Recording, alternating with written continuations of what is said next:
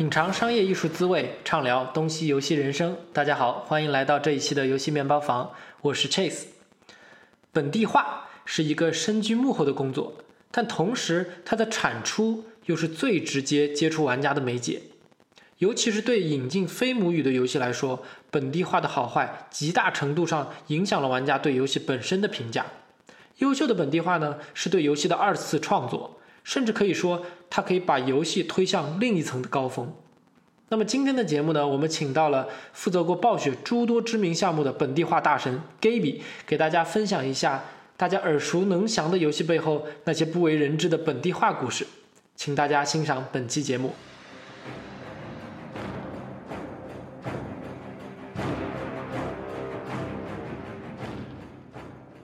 先让 Gaby 给大家打个招呼，做一下自我介绍吧。啊，大家好，大家可以叫我英文名 Gabby，然后我的中文名叫刘源。啊，我是二零零五年的时候从大学毕业以后呢，就对游戏业，因为当时是非常感兴趣的，所以就加入到了光通，就是也是游戏业现在国内叫做黄埔军校。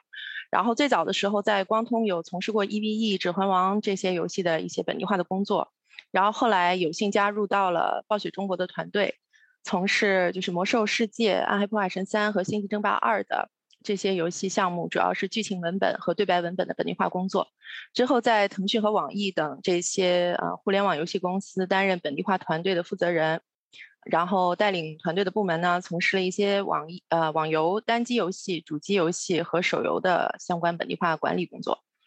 嗯，从项目的角度说，是从《魔兽世界：巫妖王之怒》到《德拉诺之王》资料片的任务文本的翻译，然后《星际争霸二》的剧情对白，然后《暗黑破坏神三》的任务和法术，以及也是呃非常幸运的成为了《魔兽世界编年史》中文版的翻译。原先是在腾讯在 WeGame 平台和任天堂合作部带领那边的本地化团队做一些送审和发行的工作。嗯，哇塞，就是当你说了这些一个一个。就是非常重量级的游戏公司和游戏游戏 title 的时候，我我估计和大家这个听众的反应一样，就觉得非常的震撼。尤其是我觉得暴雪你说的魔兽、星际，包括暗黑这些游戏，我觉得都是在所谓就中国本地化是一种标杆性的存在。所以我们 我特别对特别期待今天跟你交流一下，就是我因为我个人对本地化说实话也不是非常的熟悉，所以想从你这里今天能够多学习一些关于本地化的知识。好的，嗯，我也很开心，嗯。那首当其冲呢，我想问一个科普性的问题啊，就是什么是本地化？因为对一些对这个概念不太了解的同学呢，他们可能很难分清本地化和翻译之间的差别，所以我想问一下 Gaby，这个本地化的范畴究竟有哪些？呃，其实这个问题在我从业的过去这十几年里面吧，也会有经常业内和业外的小伙伴们会经常问到这个问题，因为在很多人看来，其实游戏本地化这件事情，呃，这个这个名称其实非常故弄玄虚的一个叫法，因为在很多人眼中，其实游戏本地化就是翻译，它无非就是进行两种语言，甚至是可能从一种语言到多种语言之间的一种转换。然后呢，像这样的工作是完全可以交给外包或者是机器，甚至是机器。现在因为 AI 的机翻软件的这个呃水准啊，各方面的都进化的非常好，所以可以交给他们来处理。这里面并没有什么技术含量。呃，但是其实随着越来越多的，我们发现就是游戏厂商开始布局海外市场，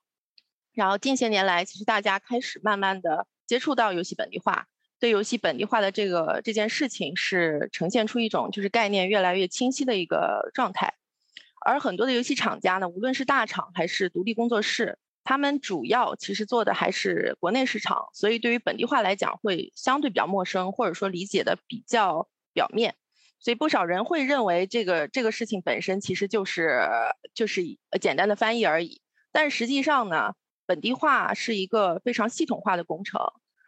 嗯，就接下来我可能想重点跟大家讲一些它和传统翻译或者说普通翻译之间的区别。首先是如果对，如果我们单纯从一个翻译质量的角度来说呢，就是即便是在今天这个机翻 AI 不断进步的情况下，因为我们其实做这个行业的人大家都知道，现在已经用这个所谓的神经网络算法，然后语料库都已经变得越来越强大了。但是在这种情况下，其实机翻跟优秀的人工翻译之间的差距仍然很大，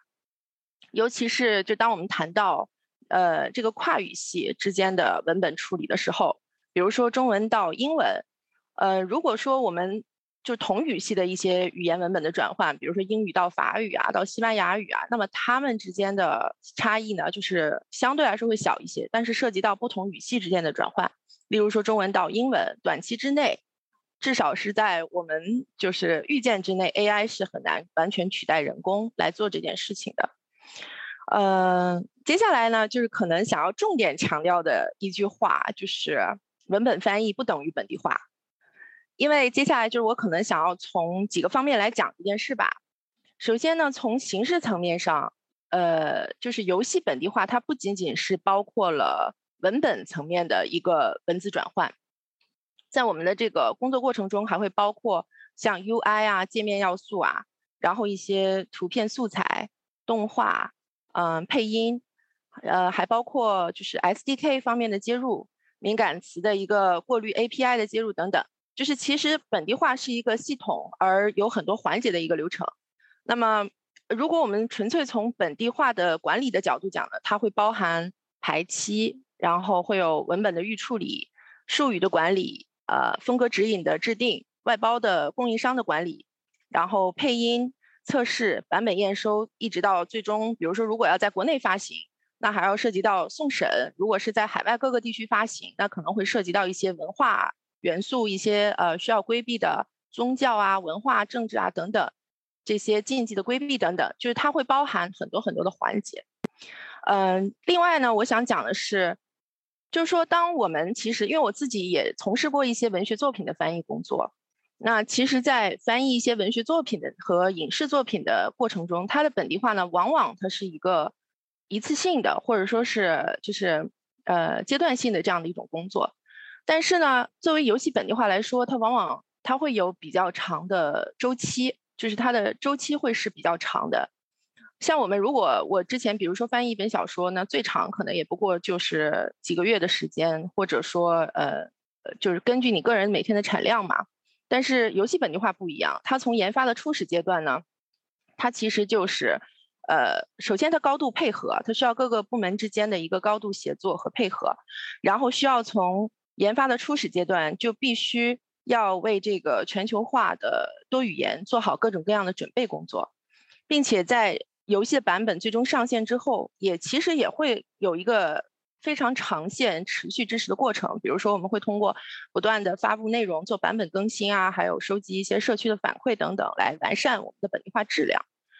所以这里其实我就想提到，嗯，大家会经常听到国际化和本地化这两个概念。那一款游戏它的本地化的品质做得如何呢？很大程度上其实是由，呃，研发初期你是否就具有了这样的一个国际化的开发策略，或者说你的视野来决定的。因为如果我们经常会发现，呃，在我们过去合作的厂商当中呢，就是其实最早我们在立项做这款游戏的时候，并没有想过那么多，就可能我在未来的某一年我要把它做成出海的一个，或者是往哪些指定区域发行的一个策略。那所以。其实，在前期的时候，需要做的为未来国际化做准备的这样的准备工作有很多。呃，我们会说到，比如说包括程序代码层面，然后你的文本层级结构的一个设定，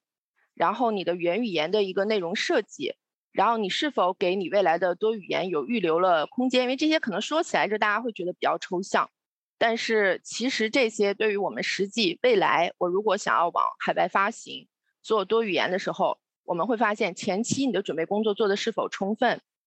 很大程度上不仅影响到你未来的这个各个语言的本地化质量，甚至于可以从根本上决定你这个这个产品是不是具备有全球这个多语言发行的一个条件。那我我我们这里比如举个例子，可能有一些特殊的语种，那它的文本我们要把这个镜像的一些考虑。也也会纳入到其中，比如说像阿拉伯一些文字，它是从右往左读的。等等等等，我们其实，在开发的初期，我们就需要做好这样的各种各样的考虑。从中文的文本层面，从中文的前期准备配置方面，就要做好这样的一一些因素的纳入考量范围。如果说我们在就说在研发早期，假如说是缺乏这样的一种呃全球化的视角，或者说是全球化的意识吧，那么其实等到我们游戏进入到比较比较成熟的阶段，需要部署全球化策略的时候，再往回溯，就会发现其实有很多障碍是难以跨越的，或者说你要付出非常高的时间成本，才能够弥补当初因为缺乏这样的一个呃部署所付出的代价。呃，然后接下来我可可能想要再说一下，就是本地化的这个概念吧。从引进和出海两个不同的方面来看呢，除了要考虑到政治、宗教、文化这些背景因素之外，我们还需要着重关注的是目标用户群体，呃，他的一个诉求、他的口味，然后他们那边的一个实际情况是怎么样的，以及他的竞品和对应的市场环境。呃，我们这么做的目的呢，其实是到这个，就是确保这个产品能够在对应的地区市场上能够顺利发行，并且能够保证当地用户他在体验我们所提供的本地化内容的过程中，不会有这种理解上的障碍啊，或者说是文化方面的一个割裂感，就是水土不服的这样的一种感觉。这种体验其实我们可以就是就可以表现在，比如像视觉一些操作。还有运营模式等等方方面面，这些其实都是处于属于一个大的呃本地化这样的范畴之内。那从审批的角度讲，有的时候不仅仅是在呃文字的层面上，甚至是需要，比如我们需要考虑到它的这个文案最早做这个世界观设定，然后核心玩法这些角度，也需要针对当地的目标市场做出一些相应的修改。然后这些其实也是属于我们需要讨论和需要考虑的范围，嗯。说的比较多哈，没有啊，我对，就是我刚才一直在听嘛，就是谢谢你，首先非常详细的解答，然后嗯，我其实刚才说是听到你做的这些项目，感觉非常的震撼，现在听了你解释以后，感觉更加的震撼，因为 很多比较专业的术语，比如说你刚才提到的全球化，呃，术语管理、风格指引、排期啊，包括项目管理，就是嗯。现在我听下来，其实我有很多概念并不是非常清楚，比如说什么术语管理或者是风格指引这些东西到底意味着什么？等会儿我们觉得可以细聊一下吧。但是我一个比较直观的感受就是，确实本地化和翻译，翻译可能只是本地化的一个环节，而本地化其实是一个游戏开发项目的一个怎么说，从头到尾都要需要接接受的，都要进行的一个阶段。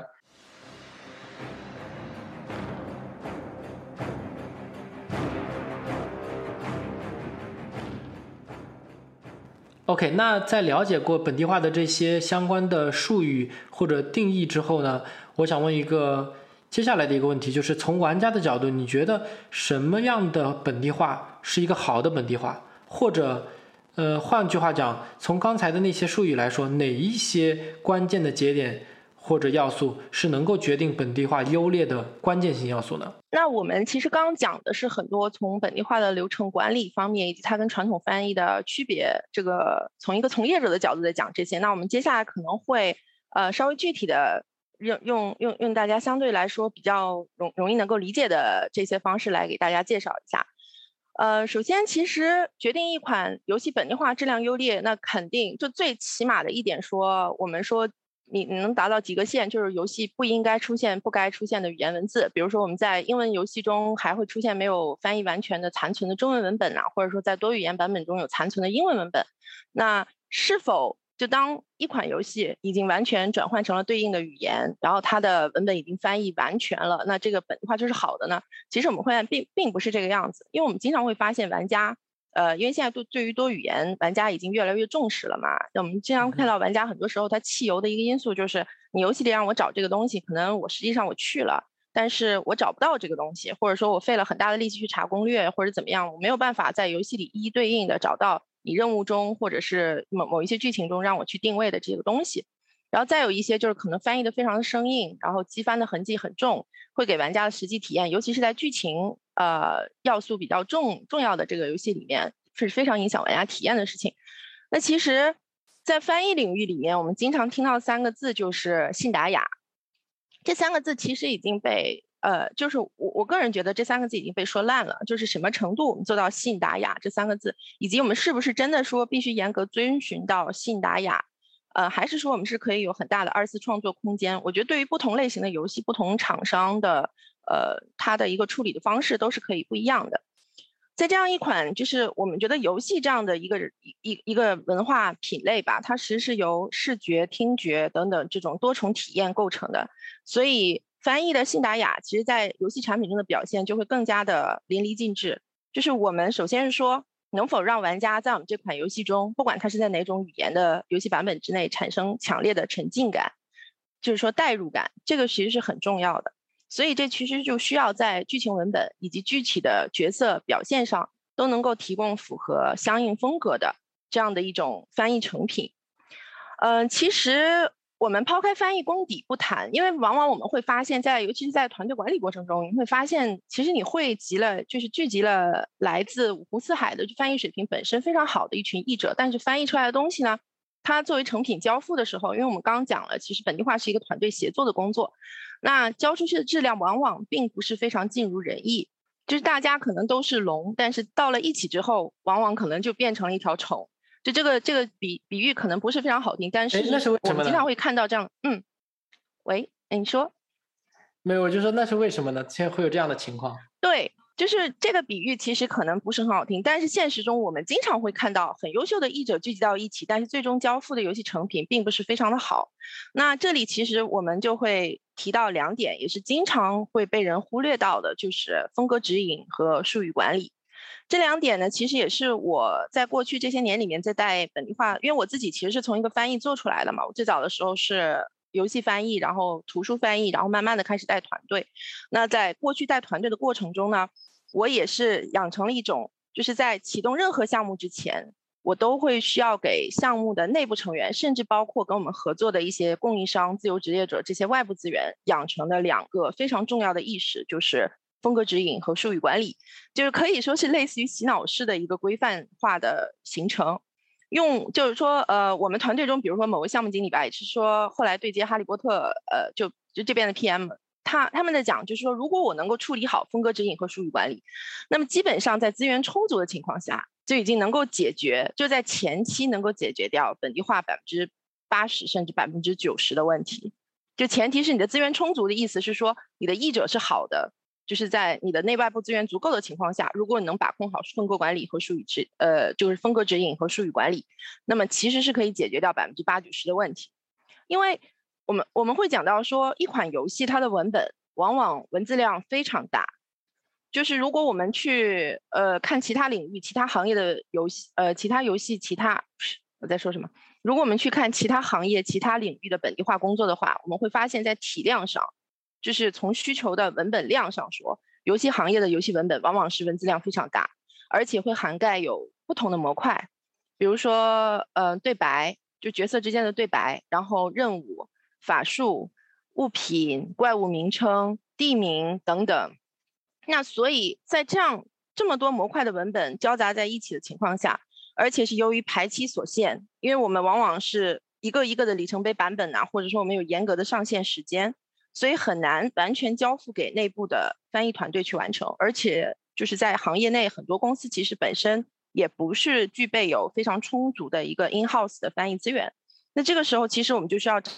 整合外部的翻译资源，比如说外包供应商或者自由自由职业者，共同的去分阶段完成我们的本地化工作。那在这种多人作业的情况下呢，即使大家本身的翻译水平都很高，那能否输出一款风格一致，并且品质对齐、品质出众的作品，其实对于本地化团队负责人的经验和能力是有着呃比较高的要求的。那首先，所谓的风格指引。这个东西想跟大家详细讲一下，因为可能听起来比较抽象。就是这款游戏它的类型是什么？就是这是一个，比如它是一个 ACT 的游戏，或者说它可能是一款 RPG 的游戏。那它的背景是怎样的？它的它的一个文化特征是什么样的？它是二次元的，还是中国武侠风的，或者说是西幻的？那它可能包含了哪些核心的玩法？它的核心的要素？简言之呢，就是说我们希望能够让参与到本地化过程中的所有成员，就都能够通过这样的一份风格指引，能够了解到我这款游戏长什么样子，然后需要被就是本地化成什么样的一种风格，然后最终想要达到怎样的一种效果。那我们通过这样的一个具体的本地化的风格指引的制定呢，是想要保证无论未来有多少人参与到这个本地化的过程中来，同一个角色他的口吻。呃，跟他的一些实际中的游戏中的表现都是跟他的角色性格相符的。那比如说，同样我们是物理的，就是战斗技能，比如主动技能、被动技能，那它的描述也能够基本上是做到整齐一致的。所以，其实我我我们会回想到说，在尤其是处理一些呃大的游戏本地化的项目过程中，一些如果说我我们的管理者可能在经验不足的情况下，我们会到本地化的后期才会开始意识到，哦，我这个角色风格是有割裂的，然后可能这个角色他不同场合下他说的话，或者说他的一个表现，其实他的因为有不同的译者在处理，所以他的风格差异很大，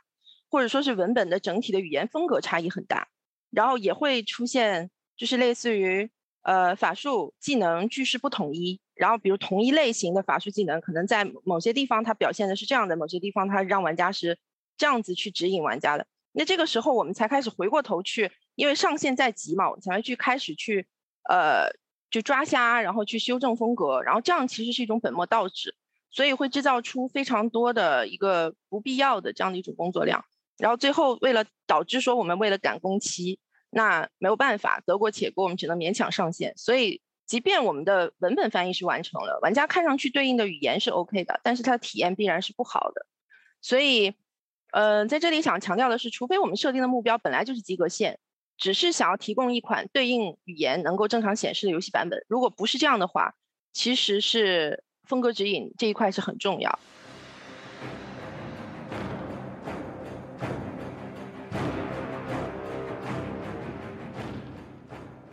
我其实想问一下，就是风格指引，它就是它里面到底就是有些什么东西吧？或者说，我其实你刚才说，我有一个感觉，就是，嗯，什么东西会需要风格指引的？比如说，因为其实译者可能拿到的某一个角色的台词或者是脚本，对，他其实只能看到这个人说了什么，但是他其实并不一定知道这个人的性格是什么样子，对吧？所以，对，你会说嘛？就是说，哎，这个人是什么？他该说什么样的话？他的说话风格是什么样子？中文是什么样子，所以英文也得去保持相应的风格。嗯，然后还有一个就是说，就是另外一种例子啦，就是我们其实作为玩家的话，经常会看到说，哎，有些什么样的一个场合，呃，嗯，就是英翻中，结果翻出来一种文言文的感觉，有些翻的会比较现代，或者甚至有些口水或者白话，嗯，或者是一些比较流行时髦的话语，这些也会在风格指引上就是有所提吗？嗯，嗯其实是会的，因为，呃，风格指引我们讲到这个呢，其实就是说到说我们不想要为了风格指引而做风格指引这个事情，其实是一件我们的最终目的，就像刚刚说的，是想说不管未来有多少人来加入到我们本地化的过程中，无论是内部资源还是外部资源，我们都能够对着这一套风格指引，充分发挥出每个译者他本身的翻译水平和潜力，然后共同制造出一款呃非常精致的，并且风格一致的这样的一个游戏作品。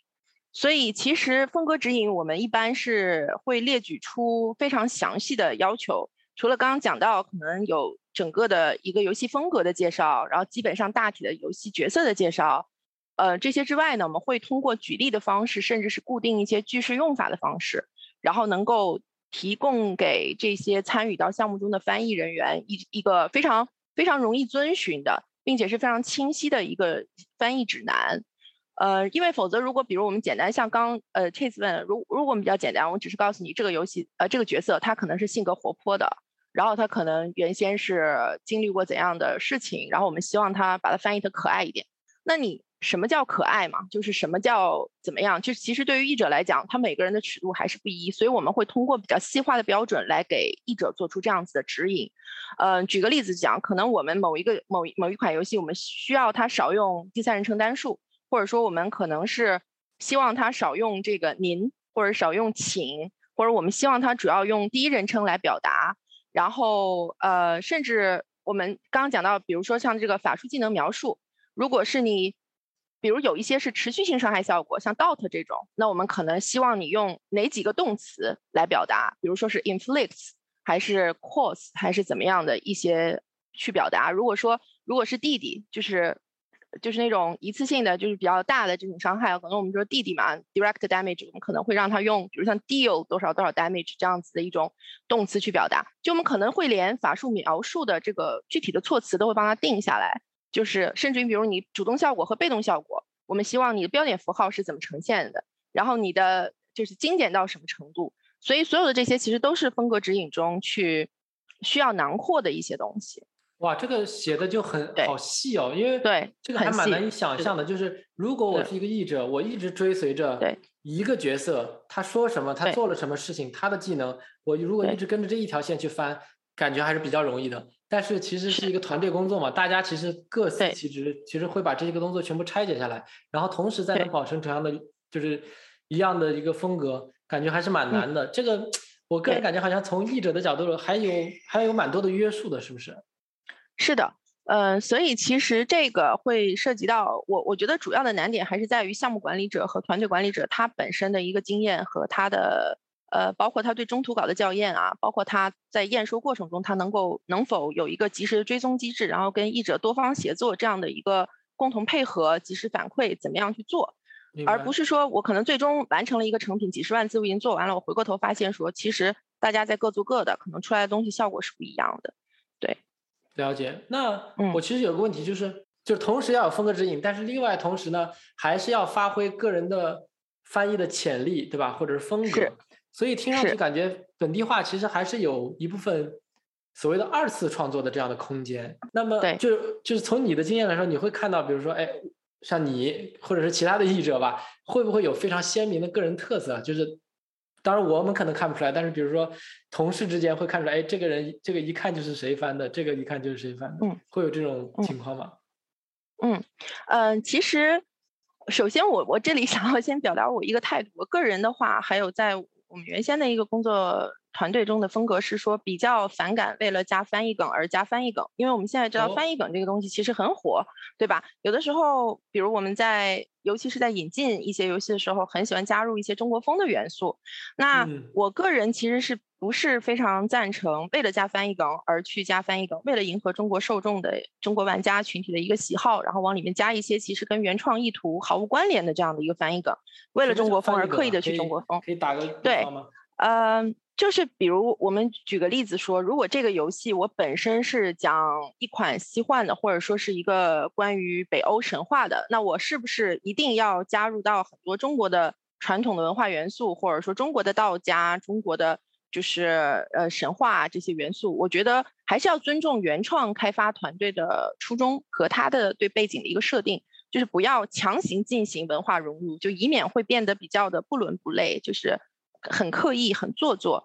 然后，但是我觉得，如果是为了便于对，就是对象，就我们的目标用户群对于文化的理解，也是就是可以进行适度的二次创作，进行文化要素的融入，这些我们其实是非常鼓励的。但是呢，就像呃刚刚 Chase 说的，可能每一个翻译他的个人风格是不一样的，有的翻译他比较呃喜欢对中国传统文化的理解比较深。或者说他可能比较喜欢引经据典式的、引经据典式的去做一些处理。那我们会根据每个翻译不同的特点，就是他的翻译特点、他的文笔特点，包括他擅长的领域，我们在分工的时候其实也是会考虑在内，就是希望让对的人去做对的模块，用对的人发挥出他最大的特长。对，嗯嗯。所以，我个人还蛮好奇的，有没有什么你觉得比较好的那种，就是。欧美的一些游戏融入中国文化的这种例子，或者有没有其他这种反例呢？嗯，好的。然后我这边，嗯，其实我我举我举几个当时翻译的当时翻译的例子吧，因为这两天刚好提到《暗黑破坏神三》嘛，就是正好是十周年纪念的这样的一个时间。然后当时我也是作为《暗黑破坏神三》的国服的。剧情和法术的翻译，然后其实现在想想，就当时在翻译过程中还是有很多很有意思的经历。嗯，当时其实我们在本地化这款游戏的过程中呢，比如说，嗯，它有一些我我们其实是会，比如比如它有一些技能哈，我记得当时一个技能是巫医的，它是叫 Haunt，就是 H A U N T 这样的一个技能。然后我们我们经常会在欧美的电视剧啊或什么地方听到说 Haunted，就是闹鬼啊之类的这种感觉。那我其实当时是根据实际的一个技能效果，把它翻译成了鬼影森森，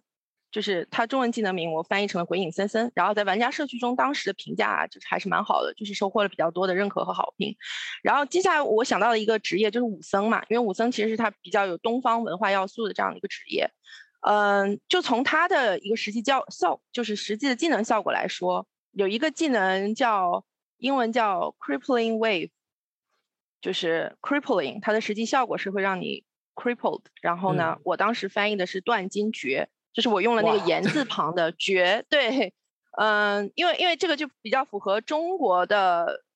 我们的简中的这样的一个处理，然后也比较对应武僧的这样的一个职业特性。然后还有一个还有一个技能，我记得是一个拳法叫 seven-sided strike。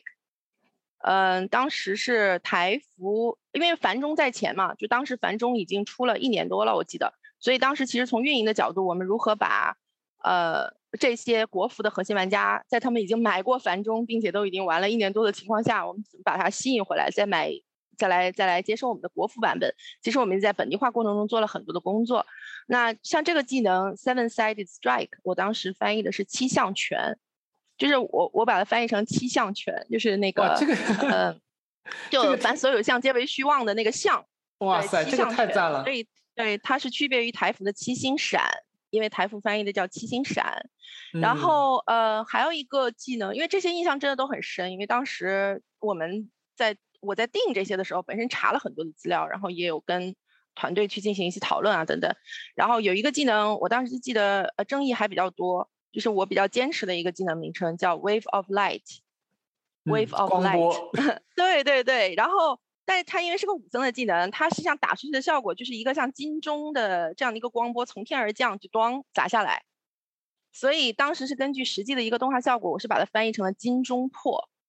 嗯，呃，所以这个技能叫 Wave of Light，最后翻译成了叫金钟破。所以这个技能其实不光是在简中，后来我们采用了，而且繁体其实也把这个搬过去了，就是。台服也沿用了，叫还做了一波反向输出。对对 对，反向输出。对，所以其实这些我就想跟大家讲的，就是我我我们因为武僧这个职业，从他的职业特性，从他一些我们要做的背景的这个考量上，我们是非常适合给他加入一些中国风的元素的。但是有的时候其实不要为了加而加。我其实想讲这个。哇，这个说的特别好，而且你这么一说，让我有一种感觉，就是每次我看到这种特别符合中国风的人设或者是技能。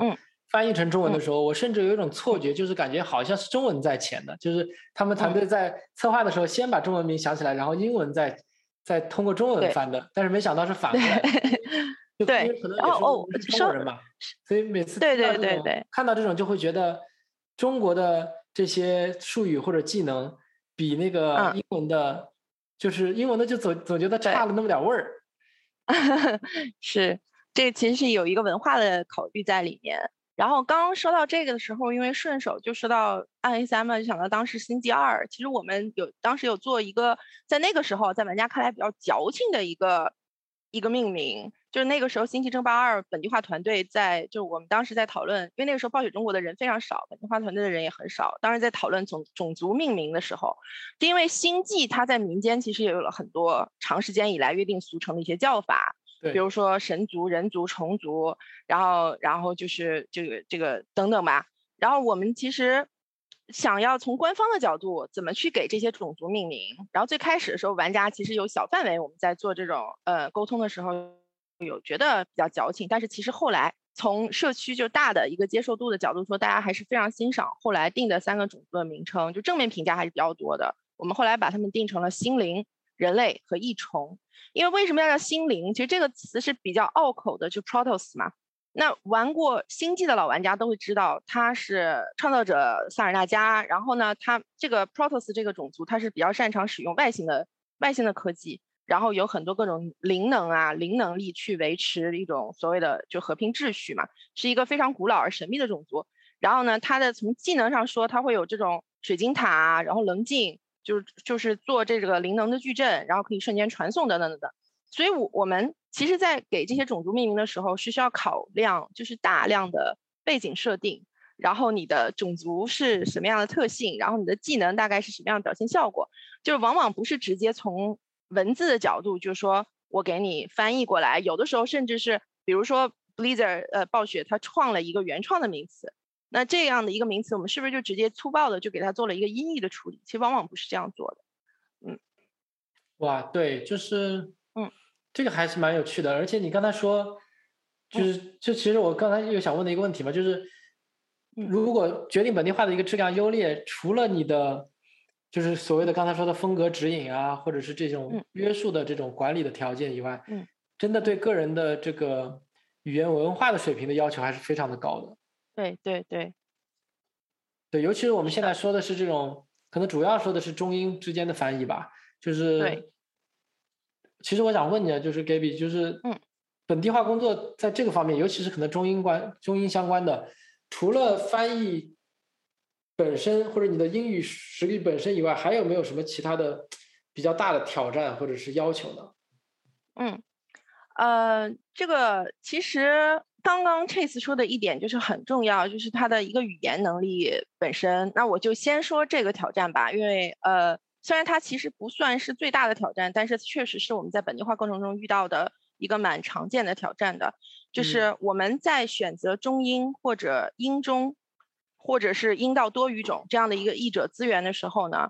我们往往只会关注，比如我们现在就拿中英这两这这个语言对来举例吧，我们往往会关注他的英文能力。就他的英文能力如何，而忽略了他的中文水平如何。因为我们现在看到很多，嗯，这个公司在招核心的本地化成员的时候，他们会考虑这个人是不是在国外可能留学了很多年，对吧？可能他的英文水平很好，接近母语，甚至我们直接会找 native speaker 来做这件事情。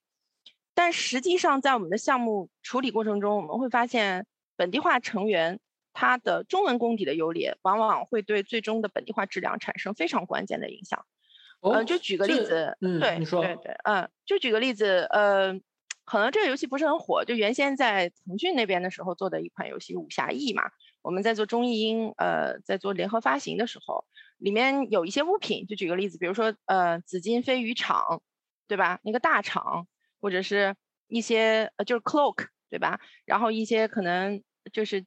技能的心法，然后还有一些很细腻描述的这种中文的语句。其实，对于 native speaker 和这些，假如说他留学经验很丰富，但是他中文功底不过硬的这个议员来说呢，他在理解这些中文原文的时候会处理的不太理想。所以，我们的一般的操作的方式是说，我们会用嗯中文的译者，就很很好的中文的译者，然后和 native speaker 他们在不同的环节去合作，从而输出就是既能够传达出中文的原意，又符合目标语种玩家群体的这种语言和文化风格的作品。然后在中间加入适度的二次创作，所以这个其实是我们遇到的其中的一个挑战，就是语言关，就是这个不仅仅是英文，嗯，对，对，不仅仅英文，而且是中文，这个还挺对，挺刷新我的认知的，因为对你说。你这么一说，其实很有道理嘛，因为游戏本身它其实是很多游戏是脱离现实的嘛，所以你英语再好，你在英欧美国家生活过，你接触的其实都是现实的这些语言环境。对，但是实刚你说的，比如说厂，你在现实生活中你是不可能接触到这个词，对，所以是的，真的确实对中文的要求会很高。对，嗯，因为不同的，尤其在一些技能啊，在一些物品啊，因为中文本身它还是博大精深的嘛，我们经常会说中文博大精深，它可能细呃一些细微的差异，其实都会就考虑考非常考验你对中文的一个理解力是怎么样的。对你不能把它都当成同一类大的东西去处理，嗯，这是我们说的第一个挑战。然后，呃，然后接下来说说，其实我我我觉得刚刚讲的是一个挑战，因为正好 Chase 说到这个话题，我们就顺着往下说了嘛。但是其实，在本地化过程中，我们面临最大的一个挑战是，首先是一个研发研发团队的成熟度，呃，就是研发团队的成熟度，其实对于本地化工作的难易度呢，是和最终的品质有着很大的影响。嗯，这个可能就是体现在。我们刚刚讲的，一上来时候说的就是项目研发初期，你是不是具备一个全球化的开发策略？你有没有为多语言预留足够多的空间？那我们其实之前合作过不少，呃，比如说像在腾讯，呃，做中台，就是 PC 游戏平台这边发行的时候呢，我们会看到有不少单机游戏厂商，因为它其实本身最早的时候没有想过要做多语言，所以在做。真正进入到本地化环节的时候，它连文本的一个完整的提取都存在问题，就是它没有办法完整的把文本提取出来。很多时候，第一提取不全，第二可能会出现代码和正式的游戏文本混杂在一起，而且第三就是可能整个顺序是乱的，因为我们知道本地化嘛，它会有一一条一条的这个文本，那我们是需要它的上下文彼此之间能够有一个顺序上的关联。所以，如果我们这三点，就第一，你不能完整的提取，然后第二，你代码和文本混杂，第三是乱序排列。那么这种情况下，我们议员呢，他会由于难以判断上下文难以定位条目的位置，所以其实这样会给本地化工作带来很大的难度。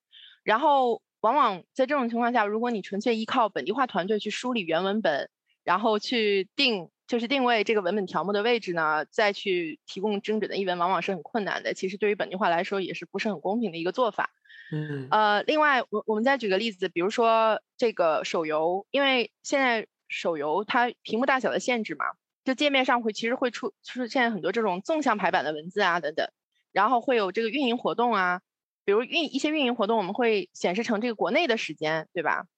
然后还有一些单位啊，一些就是不是非常能够粗暴进行文字转换的，你要考虑到变量的一些处理。然后从这个控件它的长度上说，你能够能不能够适配不同的语种，所以这些其实都包含在嗯本地化系统工作的这个中的前期阶段需要去解决的。嗯，这些东西确实没有办法用机器来代替。对，对对对对。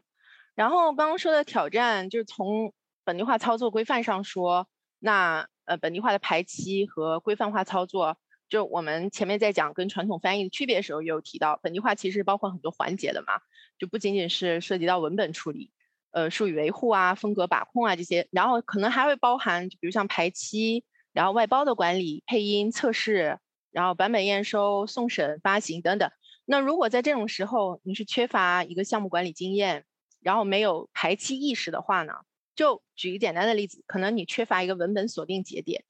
那导致就是大量的文本在最后一刻才被交到本地化团队的手上进行处理。那这种赶工的情况下，你肯定是难以保证质量的，对吧？然后还有呢，就比如，嗯，对，刚刚提到的，就是很多人认为本地化就是翻译，甚至可以直接就是用外包啊，或者是机翻软件去处理。但是实际上，我们讲就是决定本地化质量的因素太多了，在中间任何一个环节，如果你的操作不够规范，那对于最终的这个成品质量影响就比较大。所以你们这种团队也会有这种专门的本地化的项目管理人员，因为我其实认识一些朋友，他们是专门做项目管理，就他们可能不直接去参与翻译或者本地化的工作，但是他们其实有非常丰富的项目管理经验。其实甚至本地化的项目管理和游戏开发的项目管理基本上是一回事儿，或者是有非常紧密的沟通。对，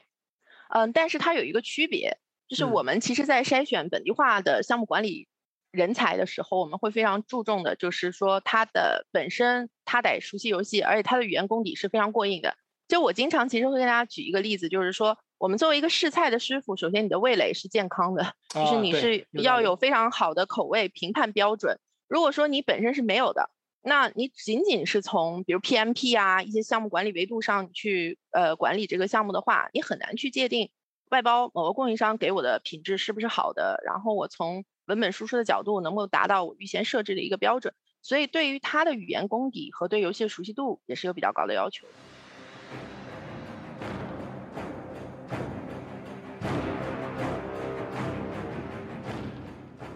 OK，然后刚才你不是讲了一些关于暗黑的武僧的这些技能描述嘛？然后听得我觉得很有意思，所以我就想问问你，还有没有什么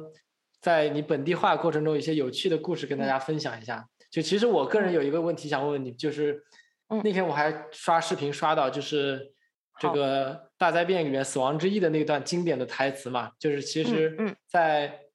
在英语版本里边相对来说会是比较简单的，但是中文我们把它加上了非常多的这种古文言文的这种句式，让它的这个气势和这种。怎么说？这种压迫感一下子就上来了，就是这种对非常让人津津乐道的本地化的翻译，确实能让是的这个 CG 或者游戏本身增加非常多的这个亮亮点的色彩。是的，是的，嗯，这个其实就是对这个是一个在玩家群体中讨论的非常多的一个例子。然后，嗯，就是刚刚讲的嘛，就是其实是如何增加玩家的沉浸感，在不同的文化背景下，玩家的口味是不一样的。我们需要在转换过程中，在遵循原创作者意图的情况下去。呃，最大化的去给玩家带来很好的沉浸感和游戏体验。嗯，我们其实我我这边想说，比如说那个，我我们都知道《魔兽世界》五点零版本就《熊猫人之谜》嘛，它其实是一个非常中国风的版本。我们在最早跟开发团队沟通的时候，就已经了解到他们是打算做这样的一个一个资料片。然后是跟秦跟秦始皇啊，跟过去的这个先秦文化都有一些融入的一个东西，所以其实也是非常当时在我们本地化过程中是很便于我们做本地化二次创作和发挥，就空间会很大。嗯，我记得那个里面除了我们大家现在经常提到的 CG，就五点零的呃这段 CG 台词很经典之外，还有像呃资料片里面有这个《雷神之歌》，我们当时也是就是暴雪的本地化团队其实是非常鼓励大家去发挥出个人的一些风格，然后是并且鼓励这样的一个内部的竞争也好，或者说是不同风格的呈现。内部当时是举行过一场竞赛的，就是翻译《雷神之歌》。然后我当时是采用了，对我我就不在这里说我的译文了，因为那个，嗯，但是考虑到上线，就是可能，呃，我们不能光是就是自己吧，就是就我们还是要考虑到这这个版本中的融入度等等等等，所以后来还是做了相应的简化。但是我个人的作品是采用了楚辞风的一个译法，然后在团队内部当时是就评价还蛮好的。然后包括我们现在看到的五点零开场 CG 也是，就是融入了很多中国风的元素。嗯，然后我想到说，举个举个再举个小例子吧。其实这也是涉及到我们另外一个难点，就有的时候是没有实际意义的音节的拼凑，就是我们会看到很多对，很多时候我们的原文是是没有，比如说开发人员他创造了一种语言，就比如说兽人语啊、血精灵语啊，或者说是比这个更夸张的是毫无规律性的一些音节的拼凑，它可能只是为了这一条而设计的。那比如说魔兽世界中比较喜欢那个宠物对战的玩家，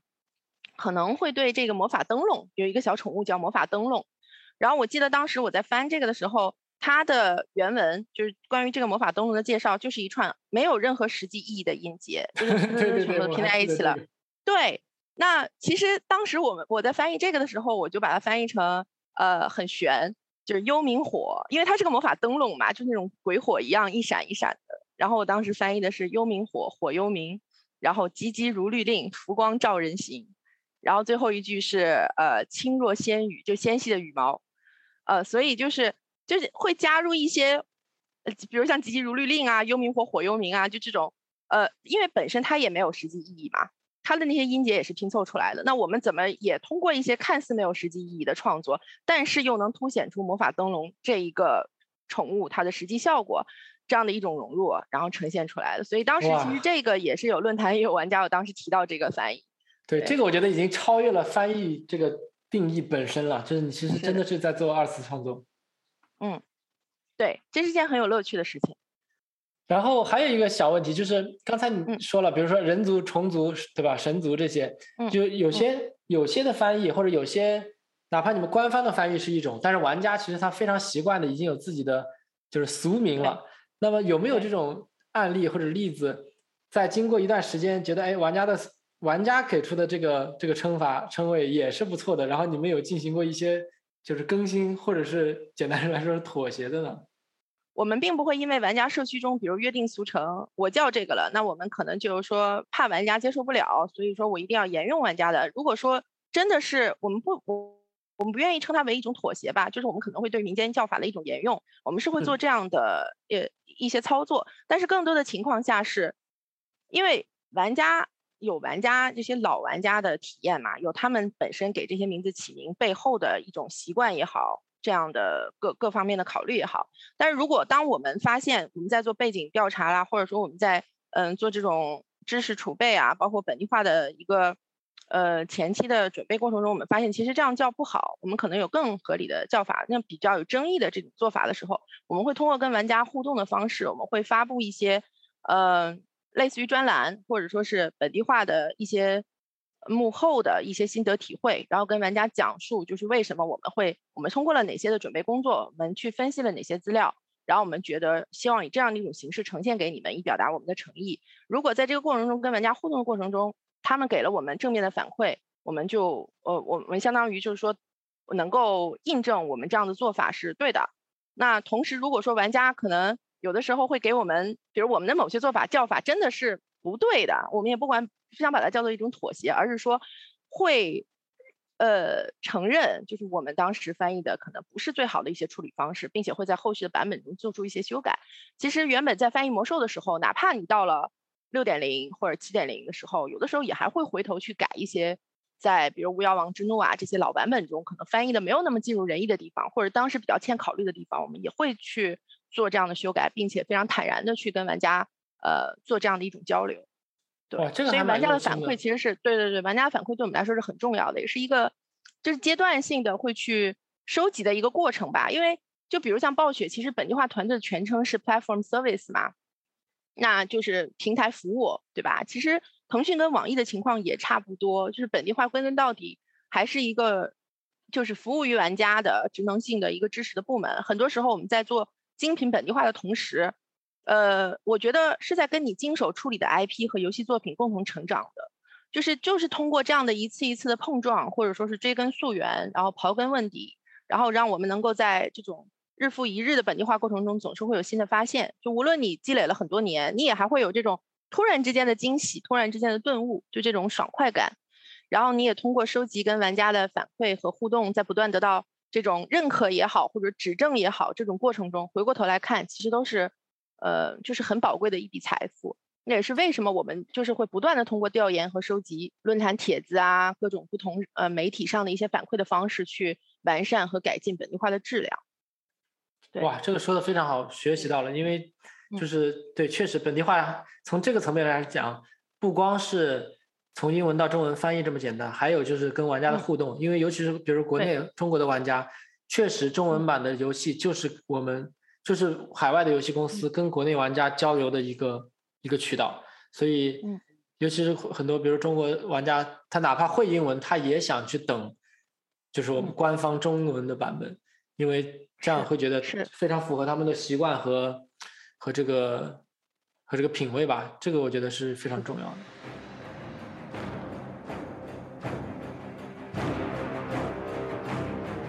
好，那。接下来有一个可能展望未来的一个问题，就是听到，听到你这么说，就是哎，本地化其实对于人才、对于这个流程、对于很多风格方面有很多的要求嘛。那我感觉，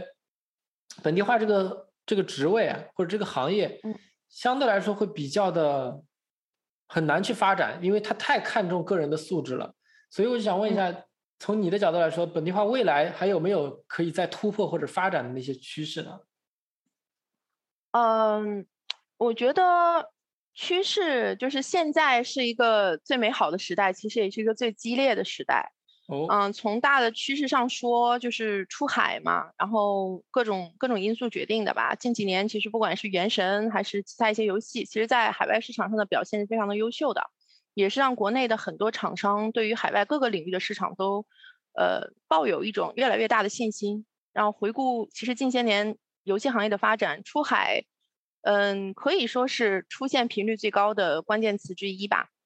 然后再加上在疫情的这种影响下，全球游戏市场它都是就是又呈现出了一种比较大规模的一个增长，不管是美国、日本啊，还是还还还是其他一些市场上。那我们会发现，随着出海规模的不断扩大，市场在逐渐变得越来越成熟。那这个赛道上的竞争其实也是，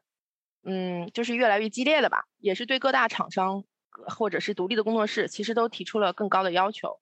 我们作为本地化的角度，是为了避免游戏在不同区域的玩家群体中间出现水土不服的情况，那其实就需要对文化啊、政治啊、宗教等各个方面都需要做好充分的调研，然后了解竞品和市场环境，从多语言的就最早期的开发设计角度去深入思考。我觉我是这样觉得的，在目前这种环境下，厂商在游戏本地化方面的用心，其实玩家已经有意愿，并且有呃有能力去真切的感受到。所以对于我们来说，就是怎么思考去怎么用当地的语言风格和多重感官的体验来呈现游戏的品质，然后让用户能够顺利的融入到你创建的这个游戏世界中去。所以我觉得出海还是多语言的本地化品质的提高，这始终都会是一个呃越来越明显的一个大的趋势。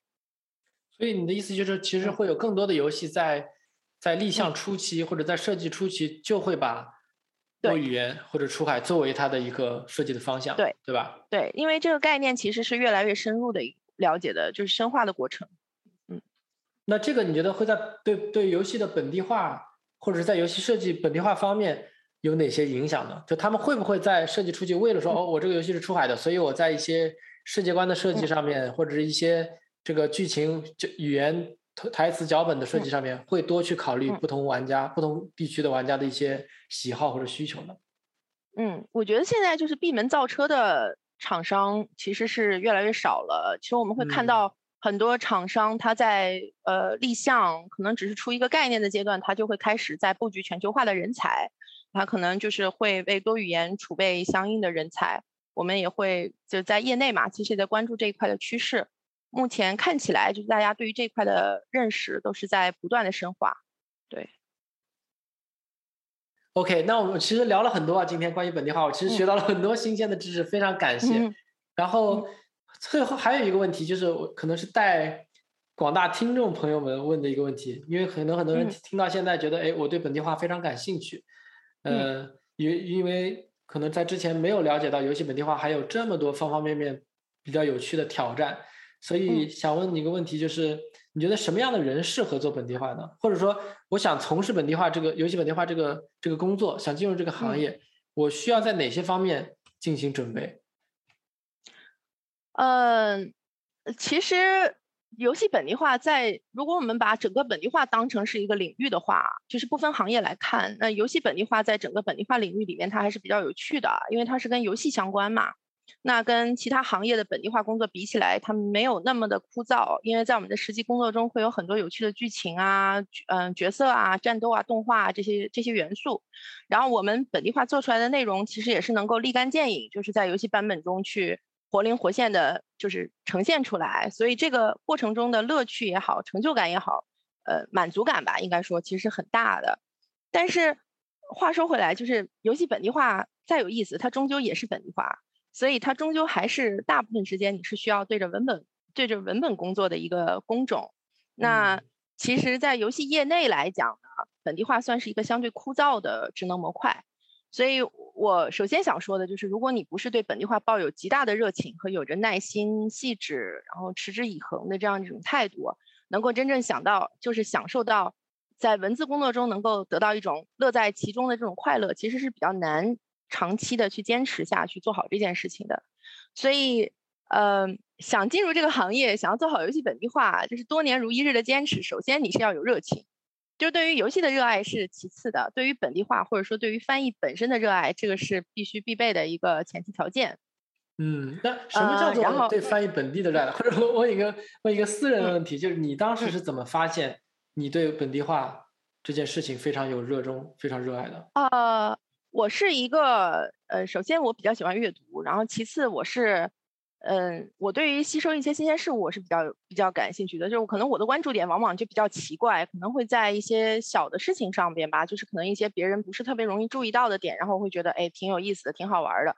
嗯，比如一一款游戏，可能大家注意的都是一些玩法呀，一些氪氪金啊，一些要素，但我可能会觉得哎这个游，你看这个角色。他的某一句话说的很好玩，或者说每个某个角色他可能身上有一个什么什么的装饰，我觉得很有意思。就我的我本身是一个这样子的人，然后再有呢，就是我是一个很喜欢推敲文字的人，就是这一个词放出来了，那它对应的中文我可以怎么样去理解？然后它呃来源是哪里？源头是哪里？可能会追根溯源这方面的事情也是我本身比较热爱的，就是在推敲文字本身。呃，所以我们觉得要做好本地化，你。不能把它仅仅当做一个流程流程化的一个流水线的一个产出看产量的这样的工作去做，就你本身要对对世界抱有热情吧，然后对于文字工作本身是有热情的，这个是很重要的。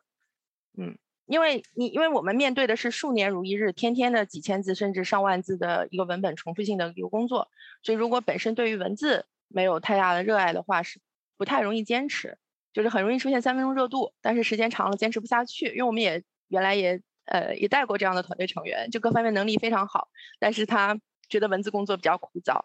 对，这是这是一个，嗯，然后另外另外一个我我想说的是，入这个行要有基本的一个项目管理的意识，还有刚刚讲的你这个中文和对应语言的一个外文的就功底，因为中文的水平高低是决定本地化质量优劣的很关键的一个因素嘛，然后我们对于本地化这件事情要有一种。恭敬或者说是谦卑之心，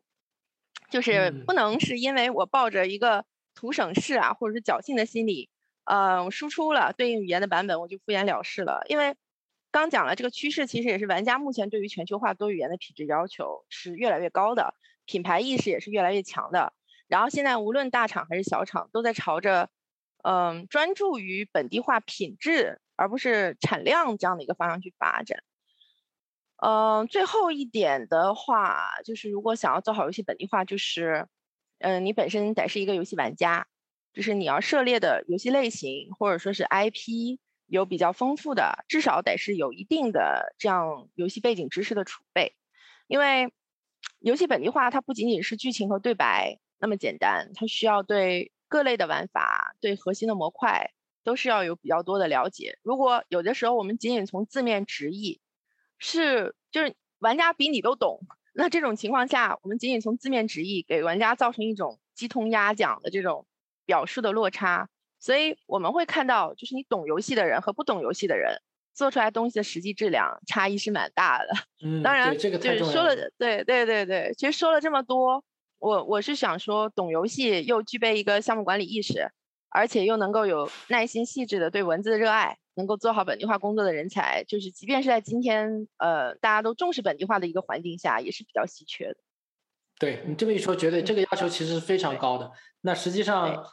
我其实不知道，就中国在国内从事本地化工作的这个从业者，是不是也是相对来说比较少的？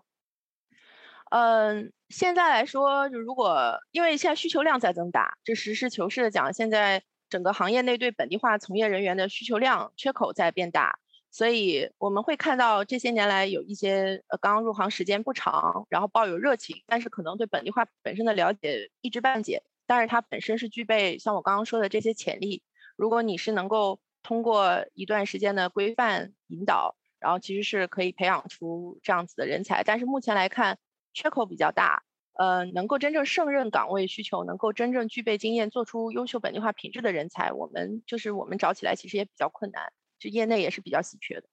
嗯，对这个我觉得总体来说，我觉得整个行业的发展方向还是非常可喜的，非常乐观的。对，所以是的。如果大家其实听到了这个今天的这个节目，对本地化工作有兴趣，我觉得是一个非常非常有意义的一期节目吧。而且，因为尤其跟你聊过以后，我觉得本地化真的是。非常非常重要，尤其是对玩家角度来说，他们真的是很多玩家真的甚至是用本地化的素质或者质量来衡量一个游戏好不好玩与否。是的，是是的，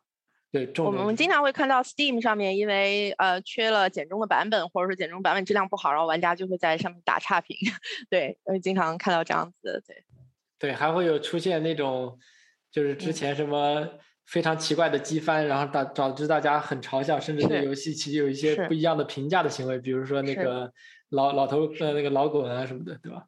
是的，是是的。所以其实有的时候他们因为为了赶版本上线，有一些厂商因为能力或者说是排期所限吧，就是先用机翻上来，然后招致一堆差评。但是随着后面真的精心校对了之后，再更新了文本。玩家那个反馈其实好评马上就是玩家是能感受到这种诚意的，他们是会给出公正的这样的一个评价。对，我觉得这特别好的一件事就是现在随着国内游戏行业的发展，真的玩家能够接触到越来越多翻译非常精良、优质的这种呃海外的游戏，或者是中国游戏输出到海外的这种情况存在，其实比十几年前好的多得多。是，所以我们其实对于整个。呃，未来本地化的发展趋势，包括这个行业的前景，还是确实都还蛮乐观的。因为现在大家对它的认识已经越来越清楚了。对，嗯，对，嗯，OK，那非常感谢啊，Gabby 今天跟我们分享了这么多关于本地化的这个有意义的内容，而且我个人真的是学习到了非常多，而且学习到很多以前都不知道的这些术语，包括这个术语管理啊、分割指引啊这些，然后现在也意识到。本地化的作用，绝非只是一言一一字一句翻译的这么简单，所以非常有收获的一期节目。很开心跟大家分享这些，因为其实本地化属于幕后的一种职能嘛。然后其实平时大家可能了解到更多的是关于开发呀、关于呃运营啊、策划啊这些，其实对本地化的了解相对比较少。所以趁这个机会能跟大家分享这些，从我的角度说，我也非常的开心，因为我本身是一个非常热爱本地化工作的人。对。真的很好，对，其实玩家有时候是他是看到这些台词，但是有时候可能有点 take it for granted，觉得哎这东西本身应该就在这里，他甚至忽略了本地化团队辛勤的工作，一些幕后的心血。